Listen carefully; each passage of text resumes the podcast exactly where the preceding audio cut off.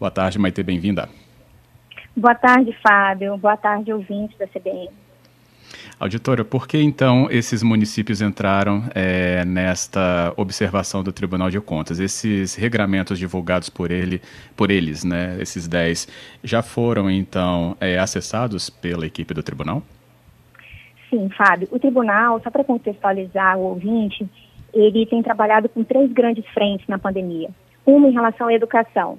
Então, na educação, o que, que nós temos feito? O tribunal tem avaliado se as escolas municipais e estaduais estão aptas a receber esses alunos né, nesse retorno às aulas, que até então estava tendo presencial. Um segundo ponto é a questão da imunização, que nós já visitamos 78 municípios e 160 salas de vacinação.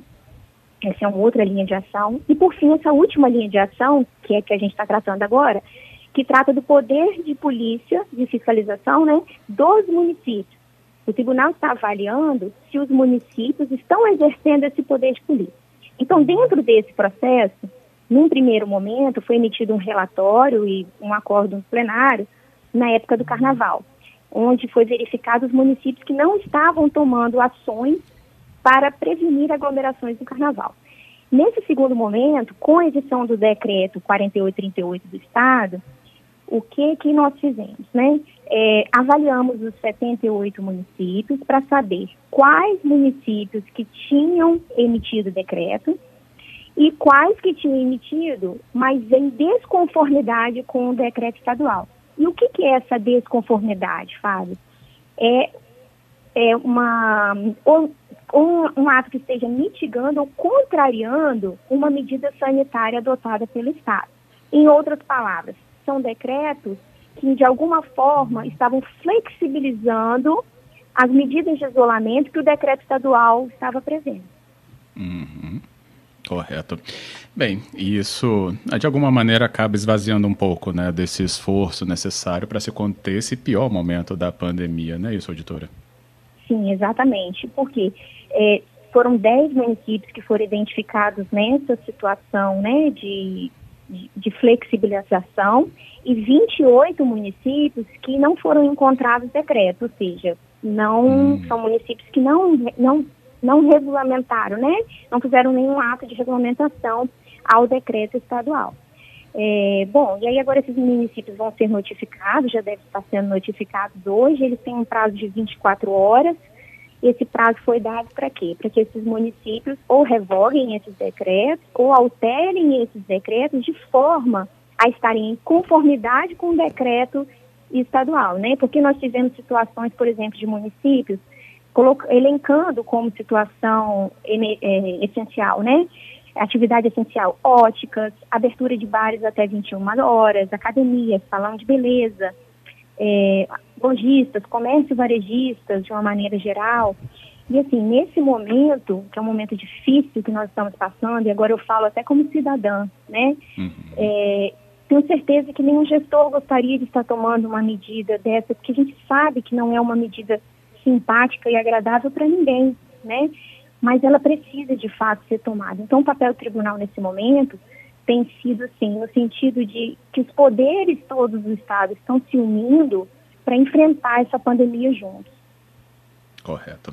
Lembrando que quem conversa conosco né, é a auditora de controle externo do Tribunal de Contas do Espírito Santo, Maite Aguiar, né, é, acompanhando esse período, então, que a gente está vendo sobre a fiscalização desses decretos municipais no Estado.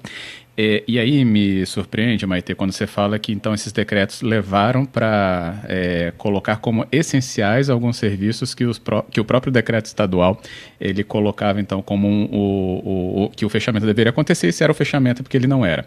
Mas é porque a imagem que passou inicialmente, quando a gente viu né, algumas informações chegarem dessas cidades, é que era autorização para abrir. Mas então a autorização que foi dada vinha colocando como essencial. Então o mecanismo realmente pensado, né, para ser feito assim. Isso, exatamente. Porque o que, que acontece? O decreto, ele preserva, ele preserva a, a, a, competência dos municípios, mas ele diz o seguinte, o decreto atribui aos municípios a implementação dessas medidas restritivas com o apoio do Estado, mas ele deixa preservado expressamente a autonomia do município na adoção supletivamente de outras medidas qualificadas mais restritivas que as nele previstas. Então, o município ele pode restringir ainda mais do que o decreto estadual? Pode. O que ele não pode fazer é, é abrir, é, dar mais possibilidade à aglomeração, estender, uhum. fazer uma interpretação extensiva desse decreto estadual. Isso é que ele não pode. Mas é importante atentar também para os municípios que não, simplesmente não regulamentaram, né? Não 28. é importante uhum. que esse, esses 28 municípios também tenham sua regulamentação, porque nós só vamos vencer essa situação é, com apoio de todos, né? Com meu apoio, com o apoio do Fábio, com o apoio do seu João, que está nos ouvindo, da Dona Maria, com o apoio de todos nós, com o apoio dos gestores, né? Porque também não adianta o gestor ter medidas restritivas, né? O nosso vizinho ter uma medida restritiva e nós não termos. Então, é um, um comprometimento, assim, é uma autorresponsabilidade que nós temos que ter nesse momento. Para quê? Para desafogar o sistema de saúde. Correto. É, com esse prazo, então a gente teria já, né, amanhã ou no máximo sexta, né, para ter respostas dessas cidades.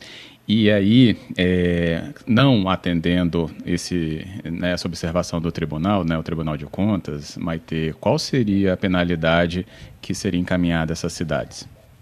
O relator, ele fixou multa de mil reais diária para os gestores, né, em caso de descumprimento.